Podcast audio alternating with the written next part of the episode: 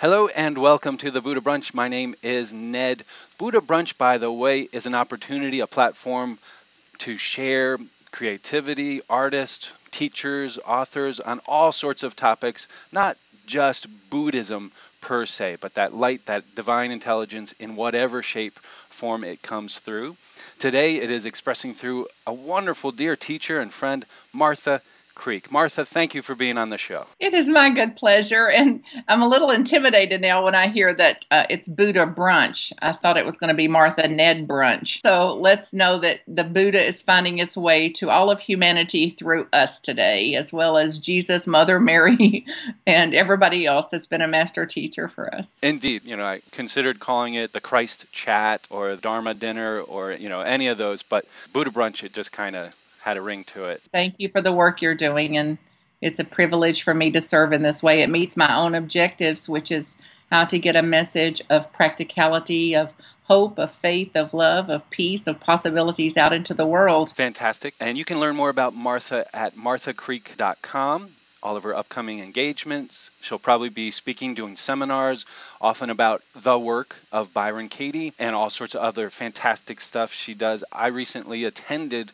one of her seminars out at Unity Village and was so impressed. You know, the first thing she has us do is take off our spiritual hat. She says, let's get real, let's get down to it, and just take off that spiritual hat. Can you tell us why you do that? Well, because I've had to do it myself. I grew to learn that what I had defined as spiritual was limited at best and false in most cases. That just because I define something as spiritual doesn't make it so. And for me to define spirit, spiritual or spirituality is no different than me trying to define God or life or the universe. And it is a it's a very limited perspective and an old worn out belief system. So i continue to do that to stay more open minded and i encourage people then as they engage in the work and what i bring forth in the way of practical experiences to to think differently and to take off blinders and to put on a new pair of glasses and to see what the possibilities are if we could actually look upon things with a different lens and with a new lens and at least to experiment in that so that uh, we don't i'm not asking people to give up their belief systems or their spirituality but simply to put it aside just for a designated time period to see um, what is really true for me and is this my own conviction or something I've adopted uh, from family of origin, from cultures, from traditions, or something I've adapted to without ever questioning to see is this really true for me? Sure. Sometimes in our spiritual practice, we think, all right, now I'm being spiritual. Now I'm doing the God stuff.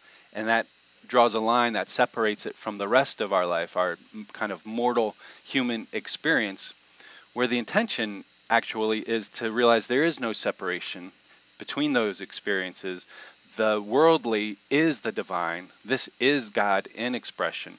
So, by inviting us at, at your workshops and classes to let go of trying to be spiritual, let go of trying to not be human, we have an opportunity to, to face what is and to, to integrate it all. Absolutely. And it's where the majority of the pain is because this the way that we have defined I define spirituality and the way I witness people doing it is it's not even achievable in the human form that we are hardwired instinctually hardwired and driven to do certain things and we have certain patterns um, and and other ways modes of operating that can that intellect or intention cannot trump.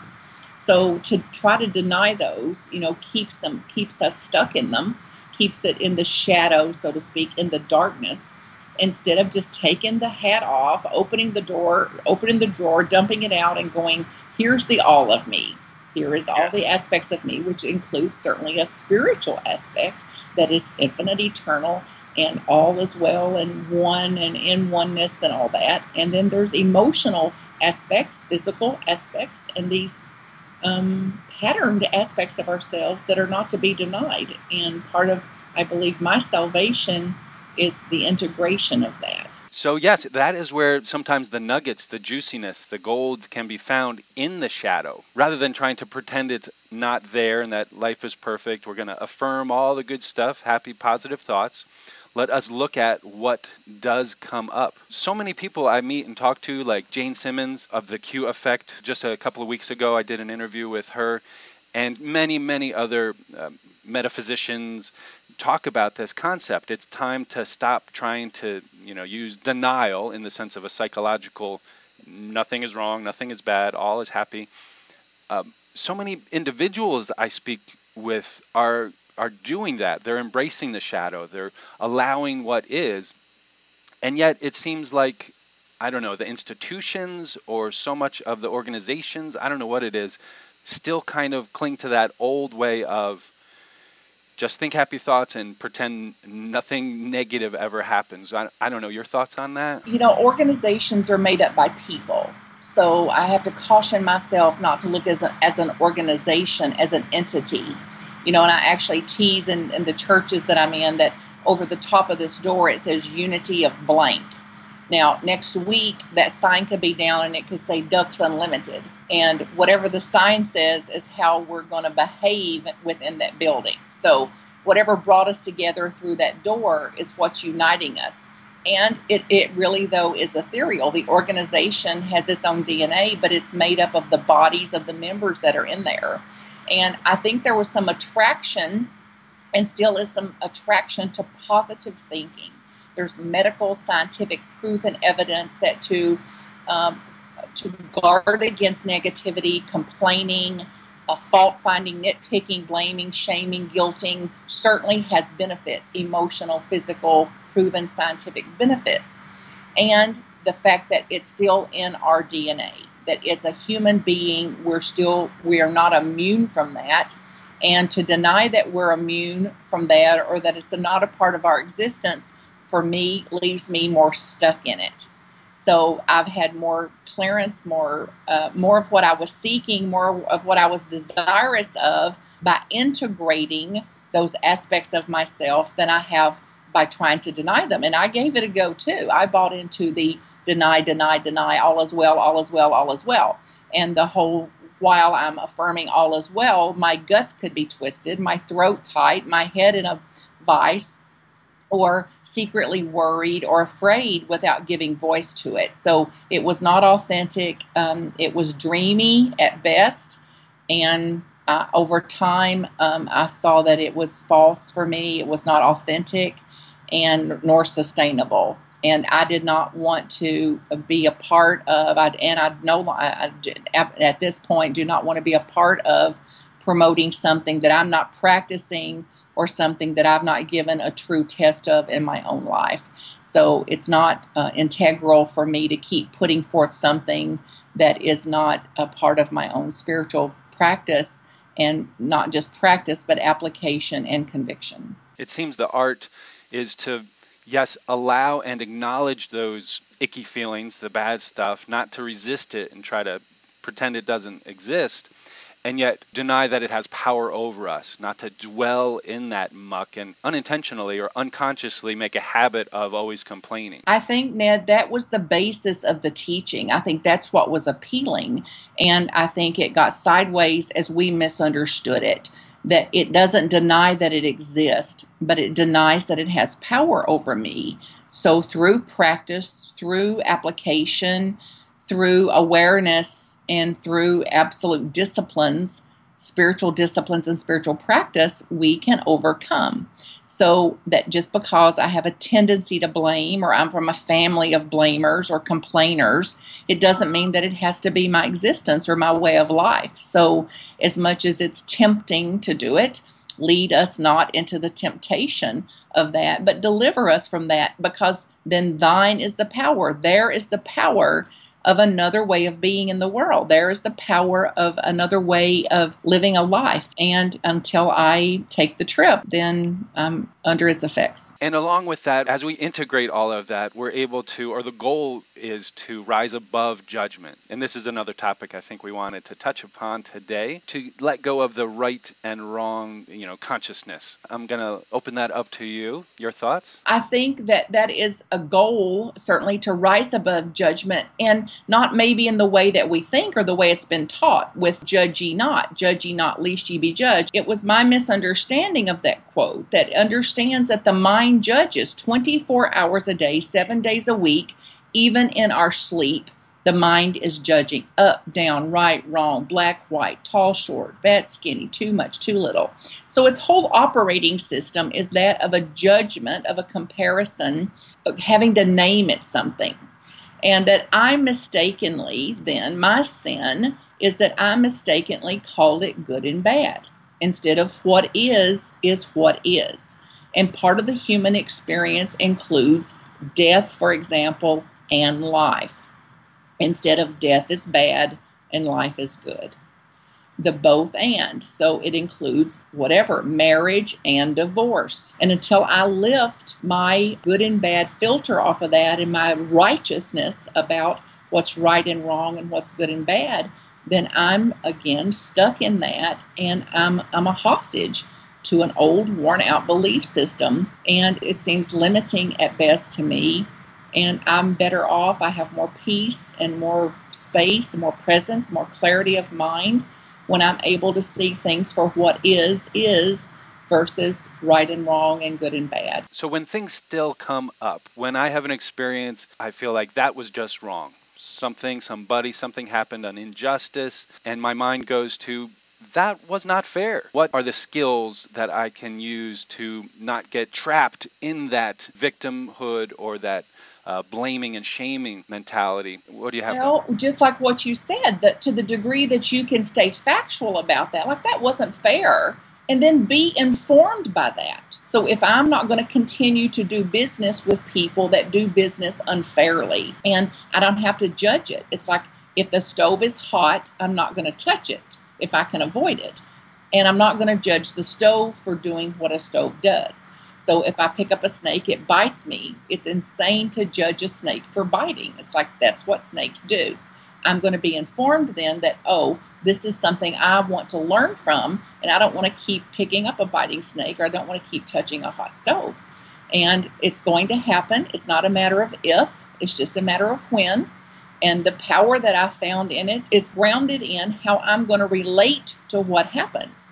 So I'm either going to be reactive to it, victimized by it, or I'm going to be informed by it and and then build my life around how can I relate to this differently and actually grow and, and get wiser and more sensible, more resourceful in relationship to it. For me, a good indicator is when I hear myself saying, I can't believe they did that, or I can't believe that just happened. Well, if I listen to those words, I can't believe this. That's an indication to me I'm not living in reality. This literally just happened. I observed that it happened, and I'm trying to tell myself I can't believe what I my own mind and senses just perceived. Absolutely, which is an absolute example of delusion. This fantasy based thinking we've set up that says no. In a, now, in my fairy tale, which I've established in my mind, my delusion, my little perfect world, things like this do not occur. And then life shows up and says, oh, well, here, honey, in real life, in actual reality, these things do occur. So then we're naturally going to say, I can't believe it. I can't believe it. How dare them? Can you believe this happened? And it's like it's just one more indicator for me to take down my fantasy based thinking and align myself with reality. And all the people you meet, what is the biggest challenge people have in doing this work? I believe the plight of humanity is that there's something wrong with us. And then we fear that so deeply that we get more and more righteous trying to defend it, trying to prove we're all right, trying to prove we're okay, trying to be okay, um, while we secretly believe we're not okay and that we're not okay till we do certain things or achieve certain things or acquire certain things. And that there's a common thread that runs through all of humanity I've ever seen um, that is, I'm not okay, there's something wrong with me, and a deeply, deeply um, held fear uh, and belief that I'm alone or that I'll be alone. I believe that we're here for the healing of that and to not only to talk about oneness but to experience oneness and to find creation, creator, um, God, life, universe, mind in all things. Fantastic. Would you say underneath every belief of there's something wrong with you underlies that is the belief there's something wrong with me? Yes. And I've worked with people over the course of my life, but professionally for 20 years now out in the field. And I've been in various schools, mystery schools, and intensive processes and sequestering and the nine day school for the work many times, staffing these things. I've worked with people from 25 or 30 countries, the very different cultures, upbringing, very different circumstances of their life from everything from A to Z, and the thinking is the same. Core beliefs and the thinking is the same. As we are bringing our brunch time to a close, anything else come up on your heart and on your mind today? I would just encourage everybody to believe nothing, question everything, to really pause, um, be kinder and more compassionate to yourselves. I'm taking my own advice as I hear myself say it today many opportunities every day for me to do that. I would love for humanity to do that. Whatever works for you, work it, use it. If what you're working does not work, step back and try something different. And you're on a free life, and I encourage you to exercise the freedom that we have here in our humanity to explore. And I believe and pray that you know your own infinity and your own eternity. And if there's a way I can serve you in realizing that, find one of these workshops, get online, call me, email me. If there's any way I can serve in the notion of your wholeness as I do my own work, I'm delighted to, to be a part of that. And blessings to you, Ned, for taking the time and the energy and the resources you put forth here in this Buddha brunch to reach humanity and to serve in your way too. Thank you. And Martha Creek is very accessible, very available. MarthaCreek.com. All of her upcoming appearances and classes are there. Also, tons of material that you can get freely, just available to you and on a love offering basis. So allow that prosperity to circulate. Be part of the source, be that part of creation with her. And if you have enjoyed Buddha Brunch and you want to be co creator with me in this content, I do vlogs, blogs, videos, all on nedkelly.net. It is all available there. And you can find me on patreon.com, which is a crowdfunding resource similar to GoFundMe or Kickstarter, but it is for artists, content producers such as myself on an ongoing basis. So patreon.com slash Ned Kelly and be a part of this work. Reverend Martha Creek, thank you so much. It's really fun. Look forward to having you back on the show again if you are open to that sometime. I am. Just let me know when. Let's get it scheduled. And I, I welcome any chance our paths could cross now. MarthaCreek.com. Martha, thank you so much. Namaste. Blessings. Blessings.